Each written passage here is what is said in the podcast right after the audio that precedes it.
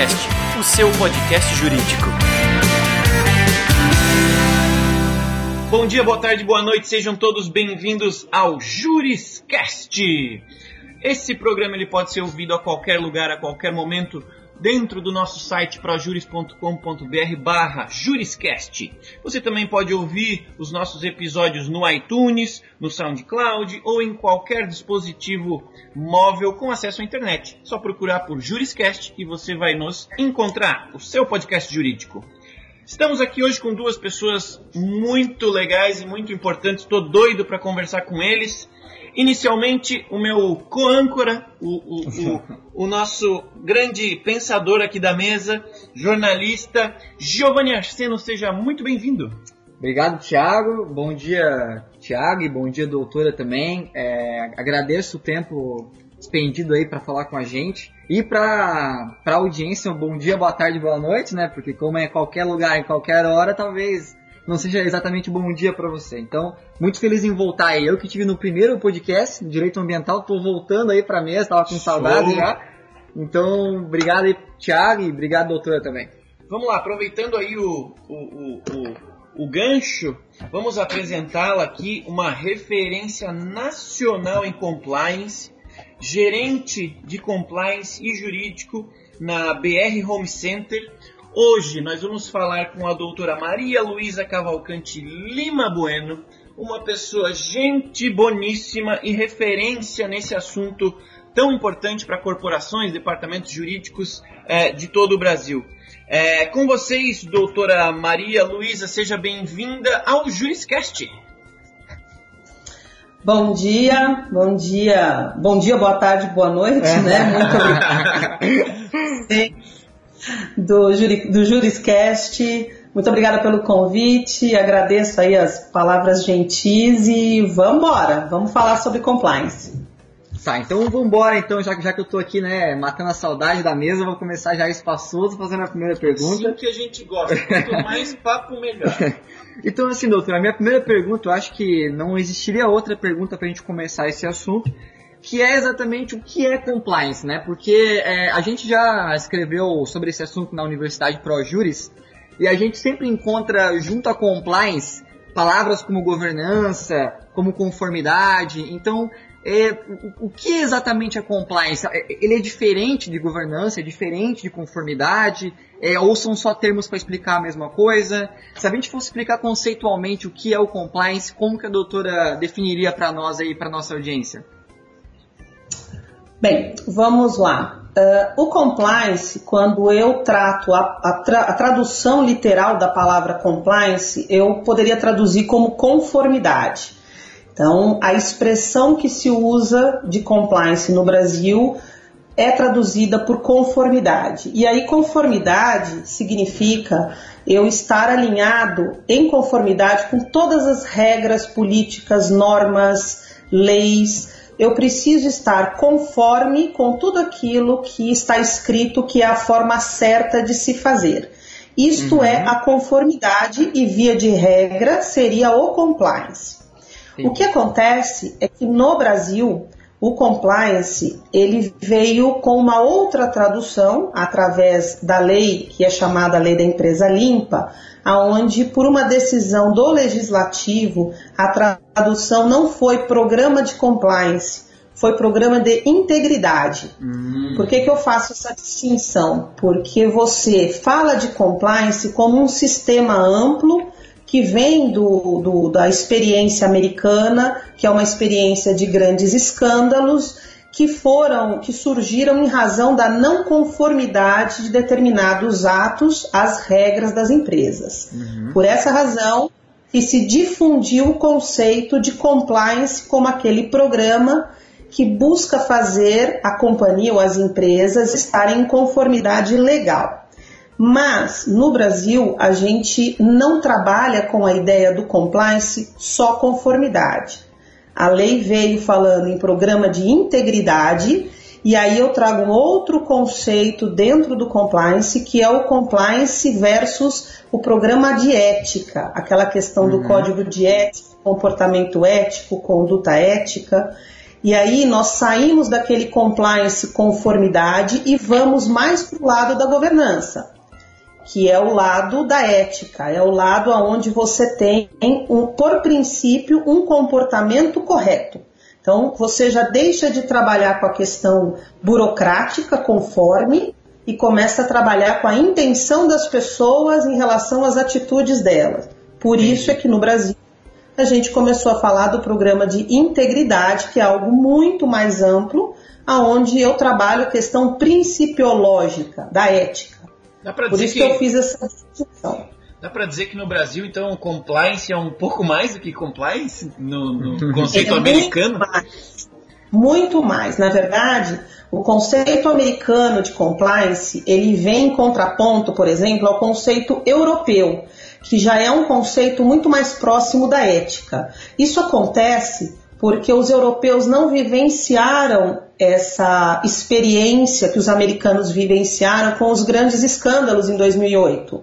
Sim, e aqueles sim. escândalos ocorreram exatamente por falta de conformidade. Então, a visão americana é aquela visão de que se eu controlar, monitorar e deixar todo mundo fazendo direitinho, eu, em, em via de regra, eu resolvi o problema.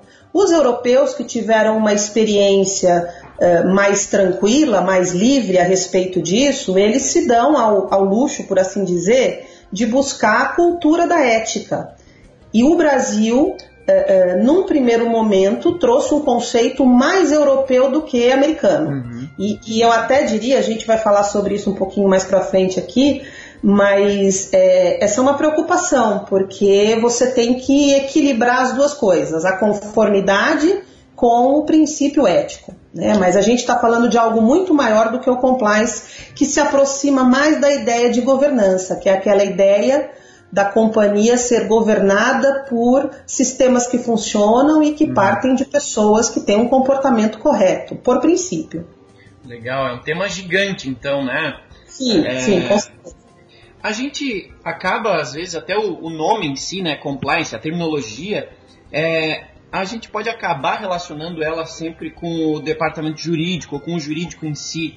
É, a doutora acredita ou já vivenciou alguma outra experiência, né, conheceu alguém que descola uma coisa da outra?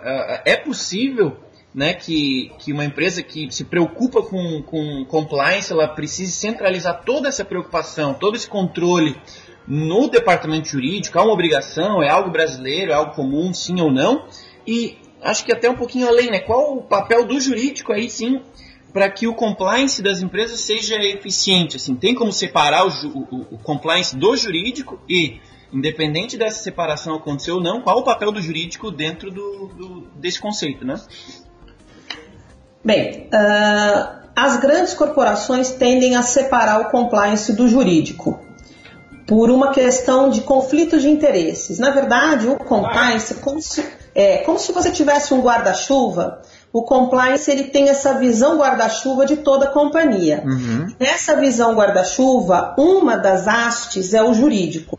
Certo. Então, o primeiro ponto que eu te digo é: o compliance é completamente diferente do jurídico, mas ele normalmente começa pela visão jurídica. Ah. Se você tem uma ah. empresa que juridicamente ela é desestruturada, ela não tem um mínimo de estrutura sob o ponto de vista de controle de processos de processos legais, de cumprimento de lei, é, essa empresa nunca vai ter compliance. Isso é uma questão, é uma, é uma coisa óbvia. Porém, por exemplo, eu sou gestora do jurídico e sou responsável pelo compliance.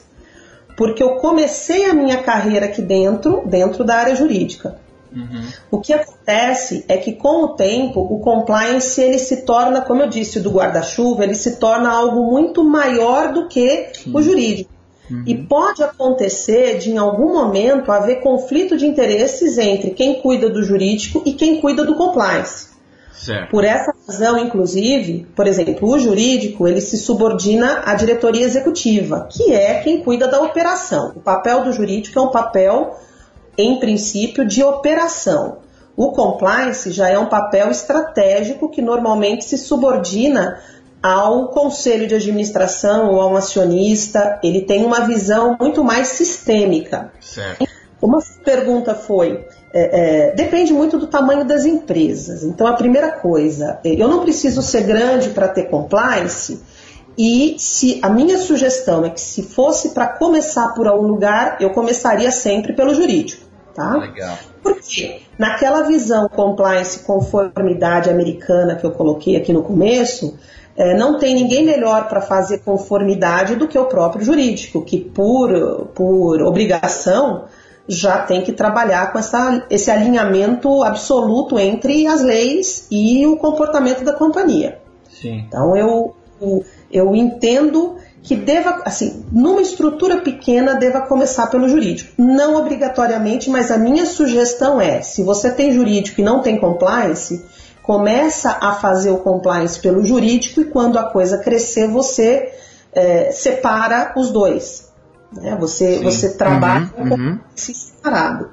Agora, o papel do jurídico para a eficiência do compliance ele é essencial, porque é, é ali que você vai enxergar os riscos, é através de toda a análise dos processos reais, né? A gente, quando fala de jurídico, a gente está falando de processo real, a gente não está falando de tese. Sim. Você vai poder ver se as demandas, aquelas demandas recorrentes, elas já trazem alguma discussão a respeito de, um, de um, eh, uma necessidade de correção através do compliance. Você já consegue descobrir se a empresa está ou não está respeitando as leis corretamente, quando você tem muitos autos de infração, quando você tem alguma ação civil pública, quando você tem muitas demandas específicas, quando você tem ações é, inscri- é, execuções fiscais, enfim. O jurídico vai dar para o compliance uma base. Não é tudo, mas é uma boa parte para você começar. Legal. Essa é a minha visão do Ah. jurídico. É, eu até, até quero aproveitar e engatar uma pergunta na- no, no argumento da doutora, que a, a gente fala de compliance a gente começa a pensar em grandes empresas, né? Geralmente até, é, como a doutora falou, relacionadas a escândalos, que a gente vai até falar um pouquinho mais disso pra frente, mas é, a gente sempre pensa em grandes corporações, grandes estruturas, e a doutora acabou de mencionar que empresas pequenas e médias, né, mé- médias empresas também precisam disso, né? Afinal de contas, elas são a maioria, né, das empresas no Brasil. Então a minha, a minha pergunta inicial era se essas empresas precisam, mas a doutora já respondeu. Então é, eu queria é, aproveitar e, e perguntar por quê? Por que, que uma média e uma pequena empresa precisam tanto do compliance quanto uma grande uma grande corporação, por exemplo? A primeira razão é que ela vai vender para a grande corporação. E se a grande corporação tem compliance e o compliance envolve os fornecedores dela, de alguma forma a grande empresa vai exigir da média e a média vai exigir da pequena que elas entreguem conformidade para que sejam fornecedoras. então é uma questão ótimo. de sobrevivência de mercado. É, esse é o, é o primeiro ponto. Eu posso não precisar para viver, mas para vender eu preciso. Então, esse é o, é o primeiro ponto. E não é tão complexo assim. Então, a, a questão do. Por isso que eu come, a primeira coisa que a gente falou foi a diferença do compliance conformidade para o compliance integridade. Sim. Sim, sim. Quando você tem uma estrutura pequena, mas que você tem uma estrutura calcada numa cultura de comportamento ético, de respeito às leis, de fazer o certo, isso acaba refletindo na, na, na forma como ela faz negócio. Então não é tão complexo fazer compliance numa empresa pequena. Desde que você trabalhe numa estrutura relativamente pequena. Agora, ela tem que ter sempre em mente que se ela não tiver o que entregar em termos de compliance, ela não vai vender para a empresa grande. Ela vai acabar sendo barrada nas due diligence, naquelas diligências que as grandes fazem Sim. eh, de análise do comportamento ético dos seus fornecedores. Legal. Essa é, é a necessidade de sobrevivência. Ótimo, ótimo. Sim, e, e a tua resposta ela foi muito boa na minha visão, porque ela vai direto no ponto chave de toda a empresa, né? O que, que você quer? No mínimo, né? Ou para começar, preciso vender meus produtos. Então, putz, se você precisa ou pensa em começar a vender para uma empresa de médio ou grande porte, o compliance vai te ajudar, no mínimo, a acelerar esse processo de venda e distribuição para esse tipo de, de, de empresas é, do teu produto, correto? Sim, a- a- eu tra- trataria também uma outra palavra muito importante que é transparência. O resultado direto do compliance é você ter uma operação transparente sob o ponto de vista do seu comportamento ético. Quando você é, oferece para o seu cliente, no caso dos fornecedores, né? Você oferece para o seu cliente é, transparência na sua operação, transparência na forma como você lida com as questões mais sensíveis, como relacionamento com o governo, a forma como você trabalha a questão dos seus empregados, é, a maneira como você lida com segurança, saúde, saúde do trabalhador, que são esses, alguns pontos você sendo transparente, sendo correto, isso reflete diretamente no seu produto. E ele até traz um valor ao seu produto. Você pode até ter um produto relativamente, não vou dizer mais uhum. caro, sim, mas sim. isso vai refletir no valor agregado do seu produto. Ele vai valer mais. Porque Legal. ele vai vir com valor além daquela questão simples do, do, do, do produto físico. Ele vem com uma marca, uma marca de integridade. É, aproveitando que a doutora mencionou a palavra transparência, até outra palavra que né, nessa conversa eu já vejo que é muito importante é a questão de reputação. Né? E eu falei que a, a gente ia falar um pouquinho mais para frente da questão de grandes escândalos, mas eu vou falar já. que é o seguinte, é, num cenário de, de, de lava jato, por exemplo, de reputação de grandes empresas, grandes empreiteiras, é, eles estarem em risco, né? É, esse, tipo, esse tipo de cenário, ele, ele é favorável ao compliance, ele deixa as outras empresas mais ligadas, se preocupando mais com isso. É, o fator da reputação da empresa começa a ser uma coisa mais visualizada e mais importante na hora de alguém investir, comprar uma ação de uma empresa. Um cenário desse, de. É, como é que eu posso dizer? De de reputação em risco de grandes empresas, ele é favorável para o fortalecimento do compliance? Como é que a doutora vê isso? Fortalecimento da cultura compliance? Isso, isso. Veja, eu, eu, vejo de duas formas, e aí eu vou voltar um pouquinho na questão uhum. da governança. Claro. Quando a gente começa a falar de governança, eu, eu, eu, tenho bastante experiência em governança corporativa. Quando você trabalha na questão da governança e na forma da transparência, da, das decisões tomadas pela área executiva ou pelo conselho, você já começa a ter uma preocupação do quanto aquilo gera de valor para a companhia. Até a gente já tem alguns índices de governança. Se você for olhar na, na, na Bolsa de Valores, você vai ver que tem alguns índices, específicos de empresas que têm uma governança mais rígida, mais contemporânea, uma governança mais transparente, você vai ver que as ações dessas empresas valorizaram muito mais em relação a outras uhum. no decorrer de um determinado período. O compliance, quando toda vez que você chega no meio de um escândalo, que é o caso da Lava Jato, uhum. você tem um lado bom e você tem um lado que não é tão bom. Não é ruim, mas não é tão produtivo. O lado bom, o lado produtivo, é você observar que todo mundo começou primeiro, que a lei pegou, porque no Brasil a gente tem uma mania complexa, né, de achar que lei tem que pegar para valer. Não, não basta ter sido sancionada, né? Ela precisa sim, pegar. Sim, sim. Então esse primeiro ponto é ótimo do tipo, ninguém duvida que a lei pegou por conta da Lava Jato é, você, você começa a ver as pessoas se perguntarem duas vezes antes de fazer ou antes de agir com práticas que eram usuais, que todo mundo sabia que eram ilegais, mas eram comuns, eram usuais. Então você tem um efeito manada de todo mundo se preocupar, mas existe um outro lado que para mim é um pouco preocupante, aonde as pessoas não necessariamente se preocupam com a solução do problema, elas se preocupam com a embalagem da solução. Uhum. Que é, você começa a ver, por exemplo, um boom no mercado para pessoas querendo imediatamente implantar o programa e imediatamente fazer tudo e mostrar que tem e acha que com uma consultoria em seis meses já está com o programa de integridade implantado. Esse é um ponto que eu tenho muita preocupação, principalmente. É um efeito estético, assim, né? Só, né? Uma solução estética. Né? Perfeito. Né? A sua expressão é perfeita, né? É um efeito estético.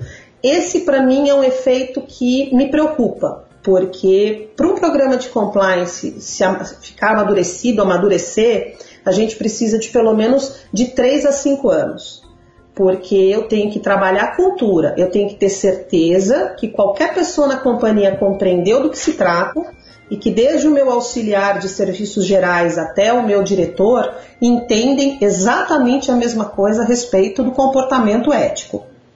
Legal. E isso demanda cultura, demanda treinamento, demanda, demanda tempo. Né? Uhum. Hoje, é, você, para amadurecer um programa, você, considerando todas as etapas, você tem em torno de 3 a 5 anos. E, e, esse efeito da Lava Jato, eu tenho uma preocupação. Ele tem um lado muito bom, mas eu tenho uma preocupação de que é, ele aparentemente seja, usando né, o ditado só para inglês ver. Essa é uma preocupação uhum. que eu uhum. tenho. Mas já é um caminho. Pelo menos já tem alguém começando a trabalhar nisso. Né? Já tem. É, até porque eu te pergunto, como que essas grandes empresas não tinham uma área voltada para isso? Como que essas empresas não tinham uma área de gestão de risco? Sim, Enfim. Sim. É, um gatilho, gente... é um gatilho legal para que é, gestores e o mercado como um todo atente mais ao tema, né?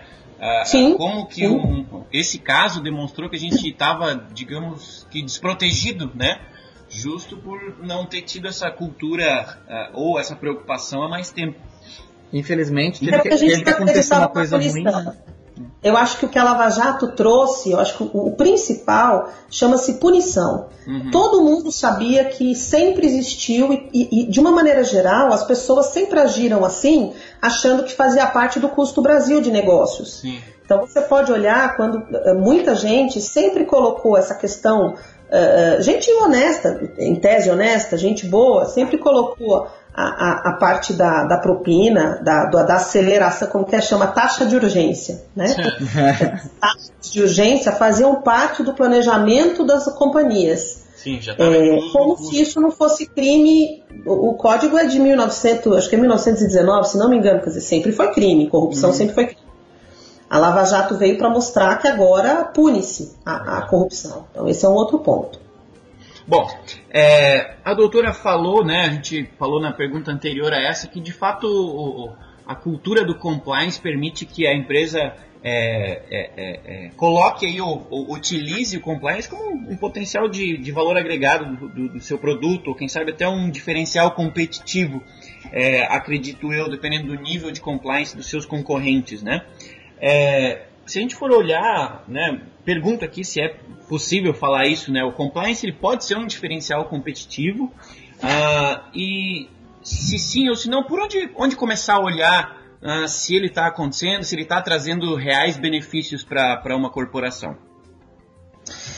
É, eu diria que ele era, um, ele era um, um diferencial competitivo lá atrás, antes da Lava Jato porque você poderia agora na Lava Jato dizer que a sua empresa não está envolvida. Então ele seria um diferencial competitivo Sim. lá naquele momento em que uh, as empresas faziam de um jeito diferente e você seguia de uma forma transparente. Hoje ele passou a ser uma demanda, uma exigência natural de sobrevivência.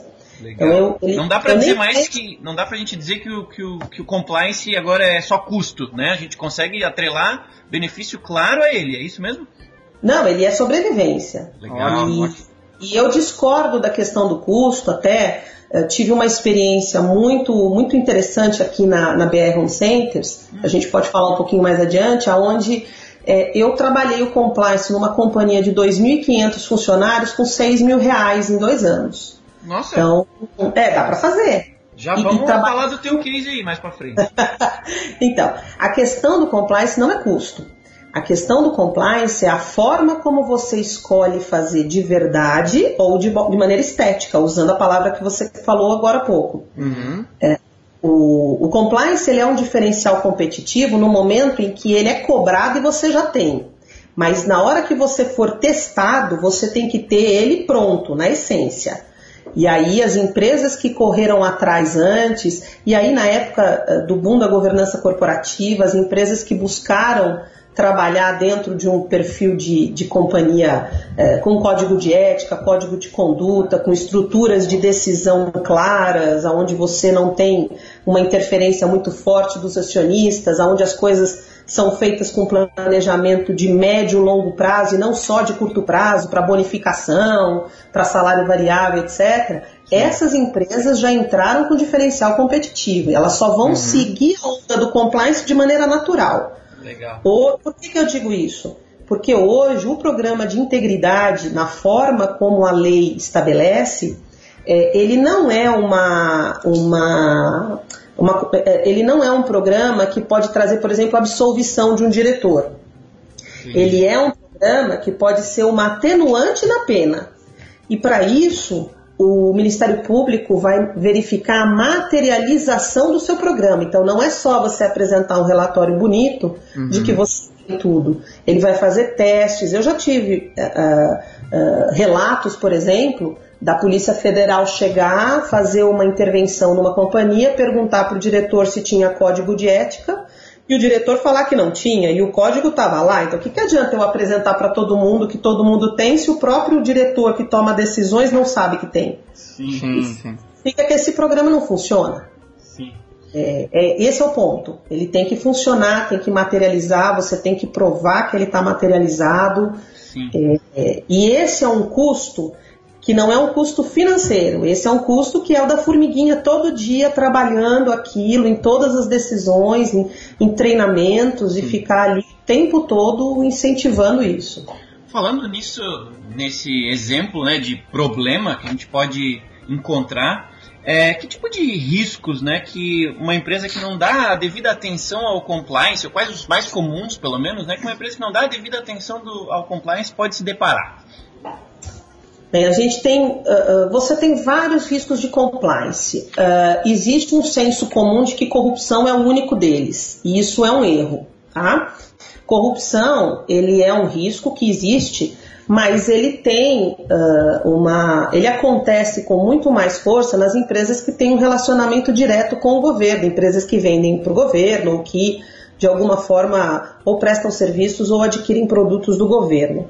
Você tem vários outros riscos de compliance, como por exemplo, de fraudes contábeis internas, você tem risco de segurança e saúde no trabalho, então você tem riscos de acidentes se você não, não trabalha com isso. Você tem relacionado a assédio, assédio moral, assédio sexual, você tem é, é, é, riscos reputacionais, de você estar tá envolvido no. Vou dar um exemplo também que aconteceu dentro do, do contexto da Lava Jato com uma grande empresa de auditoria que foi no Brasil. Uhum. Uma empresa que contratou uma. Essa empresa de auditoria contratou uma. uma uma empresa pequena, muito pequena, para fazer um evento de marketing um coquetel, né? uma palestra com um coquetel e contratou Sim. essa empresa pequena para fazer um evento de marketing. E esta empresa, essa empresa de marketing, em algum momento prestou serviços para uma outra empresa envolvida na Lava Jato. Ou seja, na hora que a Polícia Federal foi puxar o CNPJ dos clientes dessa empresa de marketing, desembarcou ali numa empresa de auditoria que não tinha nada a ver com a história, Sim. mas falhou no diligence na hora da contratação. E isso Foi. já volta àquilo que a gente havia mencionado anteriormente aqui na nossa conversa sobre a importância de pequenas e médias empresas também ter essas políticas isso. de compliance e essa preocupação, né?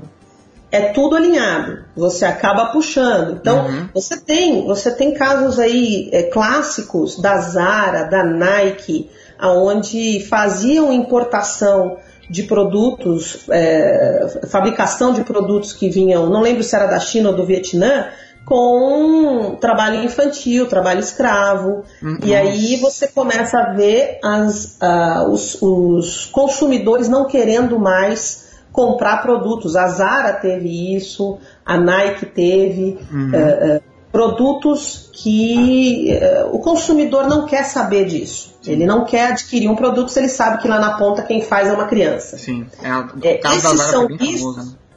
é, esses são riscos de compliance que têm que ser considerados além daqueles riscos tradicionais, que são os riscos de operação, de desvios, os riscos comuns, né? Depende da operação. Né? Você tem, por exemplo, empresas, indústrias, grandes indústrias, que às vezes não tem um comitê de crise para um acidente, e às vezes explode uma caldeira e ninguém sabe o que fazer. Uhum. Já imaginou? Isso é seríssimo. Uhum. É, e, e, assim, as empresas precisam transcender aquela questão do risco de corrupção, que não é o único risco que existe. Sim. Ele, existem vários outros que afetam.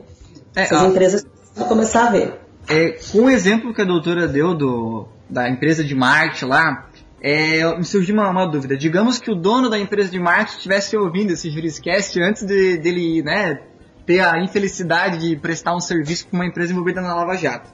É, existe algum site ou algum lugar ou como que uma empresa ou um acionista ou alguém consegue ver de maneira fácil através de um site ou de uma consulta online, não sei, é, ver se uma empresa ela tem um compliance funcionando? Quais são os indicadores mais fáceis para a pessoa entrar em contato?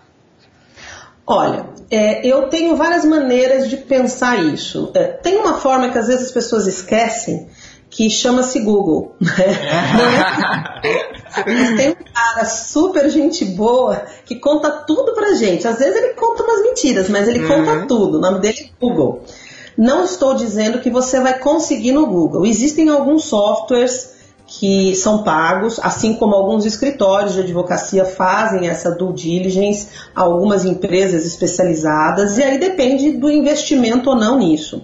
Mas uh, tem algumas situações onde uma pesquisa um pouquinho, coloca um menino aí de 19 anos consultando o Google durante meia hora e ele vai te entregar um relatório ótimo, porque uh, alguns processos, não são todos, são abertos, são públicos, e aí você às vezes consegue pegar aqui ou ali uma notícia de que aquela empresa ou aquele uhum. fornecedor uhum. de alguma forma está envolvido em alguma das operações. Isso acontece. É, não, é, não é tudo, mas você, por, vou dar um outro exemplo. É uma coisa que eu faço aqui na companhia, sempre fiz e dá certo. Você fazer pesquisa no SPC e Serasa. Às vezes, é, algumas empresas já são tão é, carimbadas de algumas coisas que aquilo ali já te dá um indício quando você vai olhar os últimos clientes dele, as últimas consultas. Enfim, se você tiver uma visão mínima de diligência, é, você não precisa de um custo muito alto, mas se uhum. você tiver um olhar para pedir a documentação, então na hora que eu vou fechar um negócio, eu vou pedir o contrato social dessa empresa, uhum. eu vou uhum. analisar o, o, a quantidade de ações ou, ou, não ações, aí vem o meu lado jurídico falando, né? Uhum, sim. Eu, como advogada, mas eu estou falando para vocês coisas básicas, aonde eu vou pedir o contrato social, vou analisar se aquela empresa, se o objeto social dela permite que ela preste aquele serviço, porque vira e mexe, chega alguém querendo, por exemplo, fazer um serviço de buffet, aonde ele tem uma, um objeto social de representação comercial. Quer dizer, não tem nada a ver uma coisa com a outra. É, eu já começo. São as tais empresas de fachada, são Sim. aquelas empresas laranja. Uhum. Eu consigo identificar. Se eu pegar um Google Maps, eu já consigo dar um clique e olhar se aquela empresa existe. Se na hora que eu fizer lá um view né, no Google, uhum. eu olho se aquilo ali é uma casa no interior lá de São Paulo ou se de fato é um lugar que tem uma placa com o nome do buffet, estou dando um exemplo. Sim, são, sim. são diligências simples que, se você tiver um olhar de investigativo, é, você usa a internet de graça, você não precisa pagar nada, que o Google também é muito fofo, porque ele não cobra nada. entendeu? Entendi. São diligências, mas para isso você precisa ter um olhar cuidadoso. E cuidadoso com o negócio. Isso também é uma outra questão de treinamento das pessoas, do olhar das pessoas para entenderem que apesar de elas trabalharem numa empresa, elas são a empresa. Na hora que você vai fechar um contrato, não é porque você é funcionário que você vai deixar de tratar aquilo como se fosse seu. Sim. Então, Sim. você ter o cuidado de analisar aquela documentação, de, de ligar para aquela empresa, de olhar se aquela empresa está devendo, é, às vezes a gente descobre de maneira tão simples coisas tão básicas, não vou dizer que tudo, óbvio, não vou dizer que tudo, mas uns 60%, 70% você resolve. E aí eu também vou te dar uma dica: 70% das questões de corrupção ou de, de quebra de compliance acontece através de terceiros. Hum, ou seja, Uh, além de você treinar os seus colaboradores, você precisa olhar para os terceiros. Uhum. É aquela regra, regra de Pareto, né? Você 70% dos teus problemas estão com os seus terceiros. Então vamos olhar os terceiros. Às vezes você tem meia dúzia de fornecedores, são eles que vão te trazer problema. Uhum. É eles que você tem que focar. Enfim, você tem que ter um olhar preocupado, um olhar atencioso, preocupado, interessado. Isso já ajuda muito. Uhum. É, a, a, doutora acabou de mencionar o treinamento né, interno, as pessoas dentro estão em conformidade com, a, com o programa de compliance da empresa. Eu, é, eu, bom, acho que é, durante essa nossa conversa ficou bem claro a, a importância desse alinhamento interno, Mas a doutora mencionou a questão de tempo, né? Que um bom programa de compliance demora 4, 5 anos. Esse, esse, esse dado me surpreendeu até um pouco, achei bem longo, achei é, bem completo, digamos assim. Como que funciona afinal esse programa de treinamento? Como é que funciona com os funcionários, assim? Que eu imagino que deva levar bastante tempo para deixar toda a empresa alinhada, né? Como é que funciona o treinamento dos funcionários para o programa da empresa, empresa de compliance? Como é que é? Uh, eu, aí eu só vou fazer uma correção aonde não é o treinamento que dura isso, é ah. é o amadurecimento de um programa completo. Entendi, entendi. Por quê? Vou, vou didaticamente, quando eu falo de um programa de integridade, para usar a terminologia brasileira, eu tenho pelo menos alguns elementos uh, que são básicos. Então, qual que é o primeiro elemento que é o básico? É você ter o que a gente chama de tone at the top, que é onde eu tenho a, o comprometimento da alta direção. Então, a mais alta direção da empresa tem que comprar a sua ideia. É, é, se você uhum. não tiver, ou aí depende de, do tipo de empresa, ou é o dono da empresa, ou é o acionista, ou é o conselho de administração, você precisa ter apoio de cima para baixo. É a primeira, é essencial. Se não tiver, esquece, parte para outra, que nessa não vai funcionar. O segundo elemento você tem que ter um pai para essa criança, uma mãe para essa criança, que é o compliance officer. Ele não precisa ser um advogado, ele precisa ser uma pessoa de reputação ilibada, não pode ser uma pessoa mal vista na companhia, tem que ser uma pessoa que possa uh, chamar para si a responsabilidade do compliance uhum. e divulgar isso. Então, esse é o, o, o gestor de compliance. Então, a gente tem comprometimento da alta direção e o gestor do compliance. O terceiro item é o item de normas e procedimentos, a começar por um código primeiro, que seria ou código de ética, ou código de conduta, ou um código de princípios, que é como se a gente usasse a expressão a Bíblia da empresa. Uhum. É, esse código de ética é onde eu vou escrever ali qual que é o comportamento ético que eu espero das empresas que eu espero das pessoas que trabalham na minha empresa. É, se as pessoas não souberem claramente qual é a regra do jogo, elas vão jogar cada uma de um jeito e aí no final vai dar bagunça. Uhum. A ideia é exatamente isso. Então vamos lá, de cima para baixo. Eu tenho o, o, comprometimento da alta direção, eu tenho um responsável e depois eu tenho uma regra clara. Na sequência, eu tenho que ter o treinamento. Também não adianta eu ter tudo isso e não comunicar para as pessoas. Então as pessoas precisam saber, e aí depende do tamanho da companhia. Uhum. No nosso caso, nós estamos em oito estados e éramos 33 filiais. Então, eu precisei em todas as filiais para poder comunicar a todo mundo aquela regra do código de ética. Legal. Na sequência, eu tenho que ter um monitoramento. Não adianta nada eu ter o, o treinamento, eu ter o código, se eu não monitoro as falhas, até para corrigir. Sim. Eu tenho que monitorar as, a, a, a, forma como está acontecendo, até para descobrir quem não está cumprindo. Certo. Né? Uhum, claro. O outro item que também trabalha com o monitoramento é o que a gente chama do canal de denúncia. As pessoas têm que estar à vontade para fazer denúncias, então eu tenho que ter um canal de acesso que trabalhe com anonimato, não é uma opção, é uma obrigação o anonimato, para que eu não precise me identificar para contar um mal feito de alguém. Eu não posso sofrer, inclusive, retaliação, que é um outro ponto. Uhum. Não posso sofrer nenhuma retaliação. E aí, com as denúncias, você começa a trabalhar o monitoramento, você começa a enxergar a aderência das pessoas àquele código, e aí que vem o papel do compliance officer para, junto com a alta direção, começar a saber se está ou não funcionando o meu programa de integridade. Uhum, tá? E por último, eu tenho a questão da disciplina. Se na hora que eu eh, tomei conhecimento de um mal feito, eu trabalhei o monitoramento, eu identifiquei, investiguei, identifiquei quem está fazendo errado, eu alinhei com a direção e eu não tomo nenhuma atitude, esquece também, pega a bolsa, vai embora que seu programa não funciona. Eu preciso de disciplina. Não necessariamente fazer dispensa por justa causa, às vezes nem essa questão, mas eu preciso eliminar aquela maçã podre da minha, da minha plantação. Eu preciso fazer isso. Esses sete itens que eu tô te falando Uhum. demandam muito amadurecimento Ah, da cultura, demanda muito apoio. É este processo que é o programa de integridade, falando muito rapidamente aqui, identificando aqui os itens, este processo demora em torno de 3 a 5 anos para amadurecer Caramba.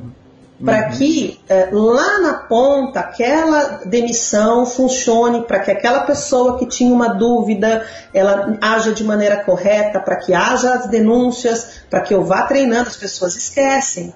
Eu tenho que fazer treinamento o tempo todo, uma vez por ano pelo menos eu tenho que treinar todo mundo no código de ética. Eu tenho muitas dúvidas porque é, todo mundo sabe o que é certo e o que é errado, mas existem os tais 50 tons de cinza, né, no meio do caminho. que eu chamo de 50 tons de risco, né? Conforme vai, vai sofisticando a função e a pessoa tende a ser uma pessoa mais preparada intelectualmente, mais experiente, ela tende a tomar risco. E aí começa a ficar tudo cinza, né? O que era branco Sim. e preto lá embaixo, lá em cima fica só tudo nublado. Fica nebuloso o negócio. É nebulo, é, não é nebuloso, mas ele para tomar risco, ele cria zona cinzenta, aonde Sim. ele diz, ah, nesse caso eu ficava pensando, talvez, por isso é que eu tenho que monitorar, por Legal. isso é que eu tenho que tratar isso. Este amadurecimento do processo demora em torno de 3 a 5 anos, dependendo da cultura da companhia. Entendi. É nesse Show. tá? É legal que a gente, é, enquanto fornecedor aí do software jurídico é, da doutora, né, o, o ProJuris a gente participou um pouquinho disso, né, da parte jurídica desse todo. É, mas conta pra gente um pouquinho da tua, da tua experiência, do teu amadurecimento, da tua evolução, quem sabe até da BR Home Center. É, resumidamente, sim, nessa tua história aí de, de, de compliance, é, o que, que tem mudado, o que, que você tem de, de melhor, melhor aprendizado durante esse tempo todo aí para compartilhar com a nossa audiência? É, eu, comecei- eu falei para vocês que eu fiz o programa aqui em dois anos com 6 mil reais, né? Então eu, eu Isso é um mágica, risco, né? É, fez Não é- mágica. A gente, é até é bom abrir um parênteses aqui para a audiência.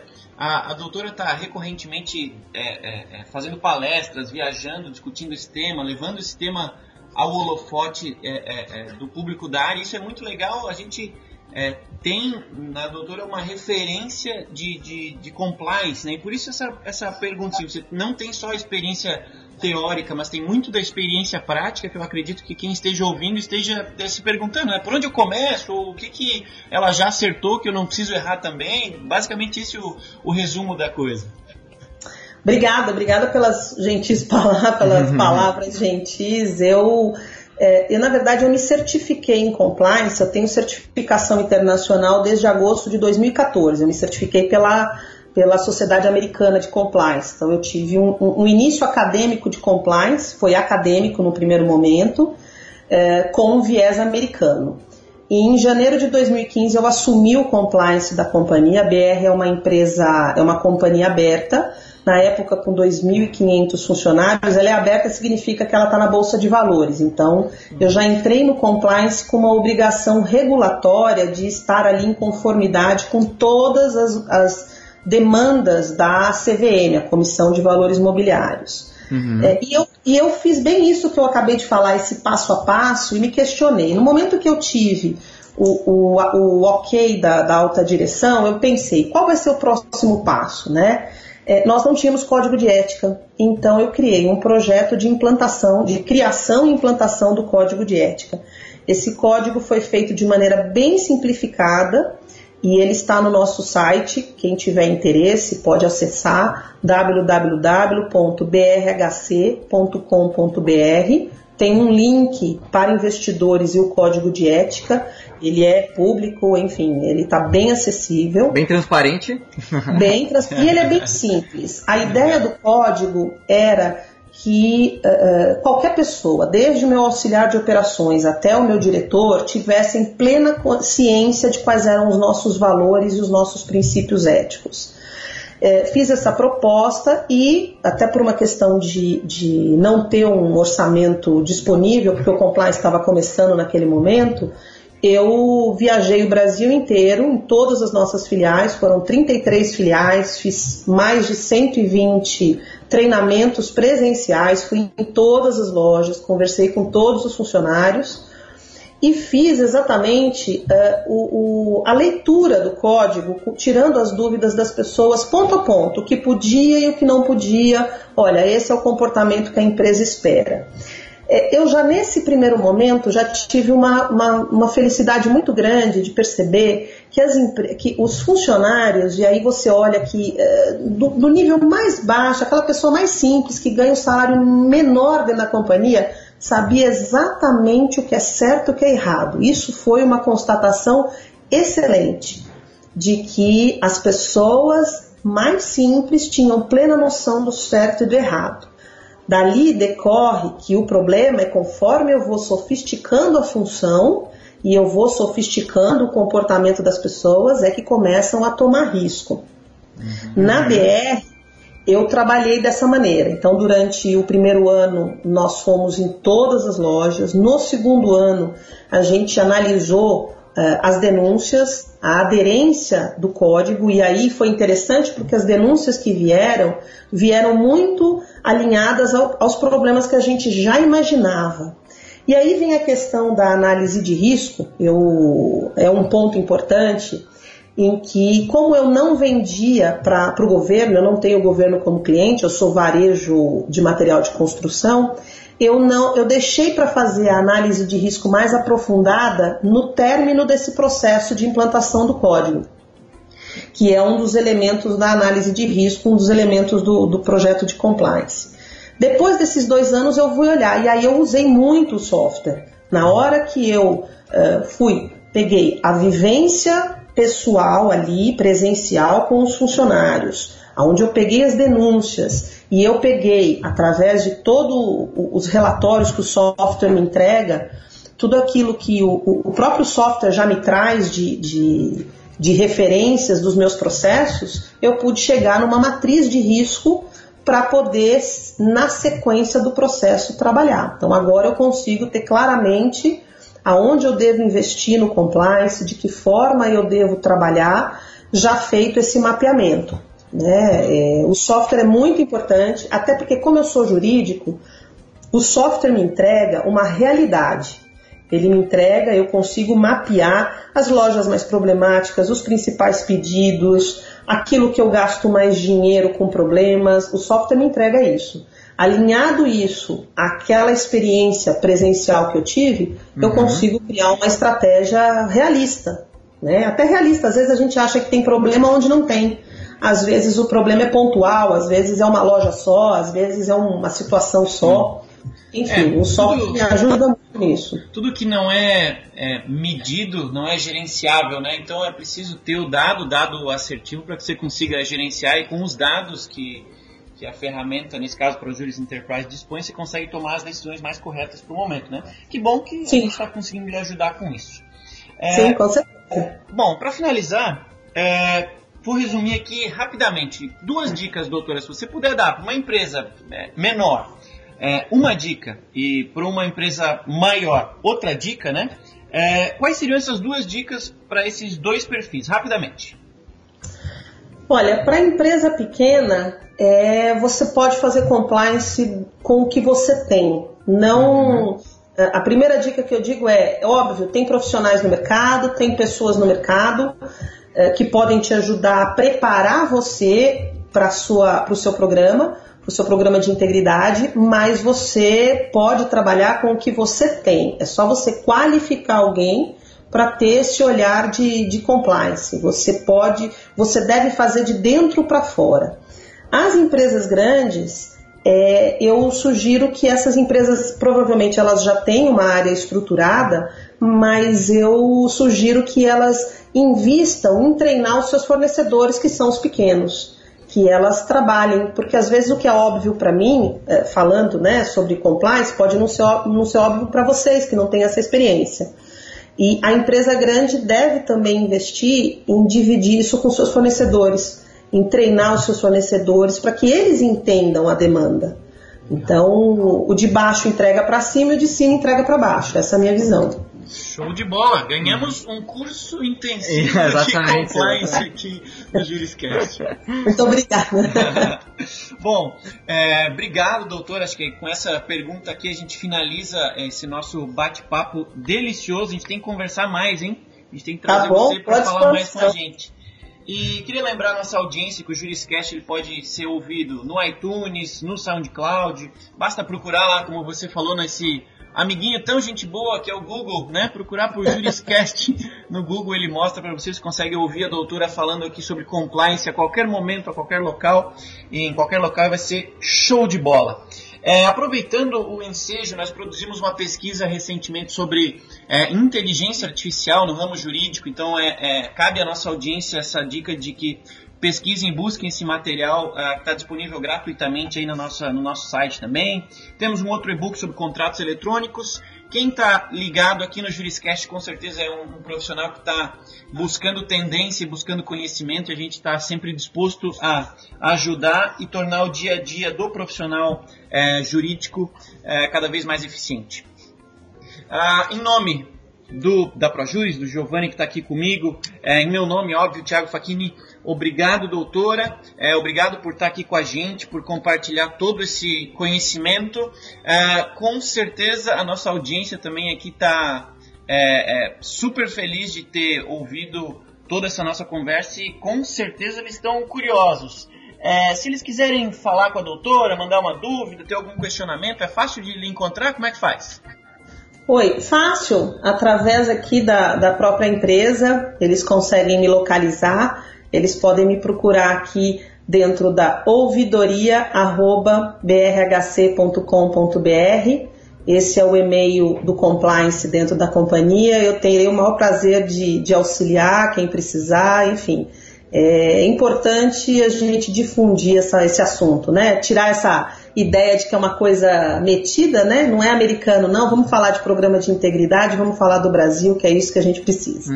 Legal, doutora. Giovanni, últimas palavras que você precisa finalizar aí com a gente? Eu quero só dizer que se tiver alguém ouvindo a fim de querer é, criar uma palestra sobre compliance, a doutora tá mega recomendada aqui, né? Ela já se mostrou muito competente. Agradeço a aula, doutora, aí. Acho que vai ser muito enriquecedor. Acho que qualquer um pode mesmo entender esse assunto do começo, assim. Foi muito, muito didático a, a nossa conversa. Só fazendo uma, uma pontuação é, da pesquisa, do e-book, e-book, todos os materiais mencionados, os nossos ouvintes vão poder encontrar na, na- no texto, na, na- na descrição do texto do, do podcast. É, além disso, eu quero agradecer de novo aqui o Faquini pela, por ter me chamado a participar do podcast.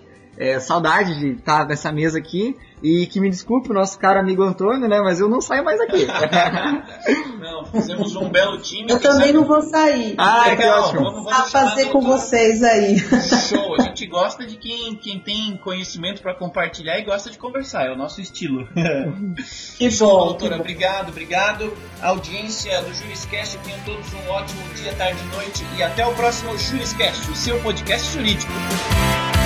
Você ouviu o Juriscast, produção e oferecimento da ProJuris, líder no desenvolvimento de software jurídico para departamentos jurídicos de grandes empresas e escritórios de advocacia. Conheça mais em projuris.com.br.